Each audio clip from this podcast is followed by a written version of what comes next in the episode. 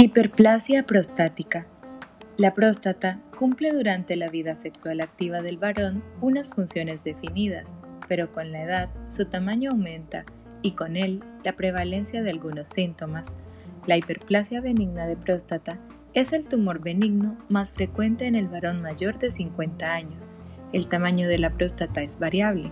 Esta tiene forma de castaña, de consistencia elástica, con superficie lisa y con un surco que la divide.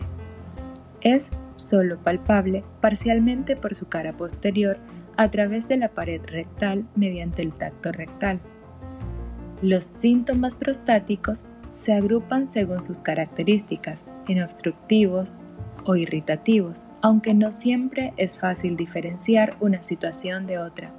Por eso es importante individualizar los tratamientos adoptando una elección farmacológica adecuada entre alfa-bloqueantes o inhibidores de la 5-alfa reductasa.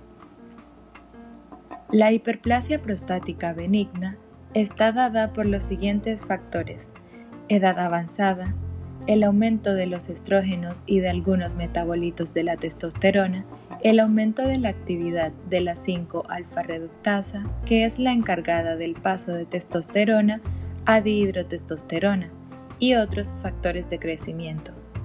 Los enfermeros tenemos un papel importante en el abordaje y cuidado de estos pacientes en sus distintas fases de la enfermedad.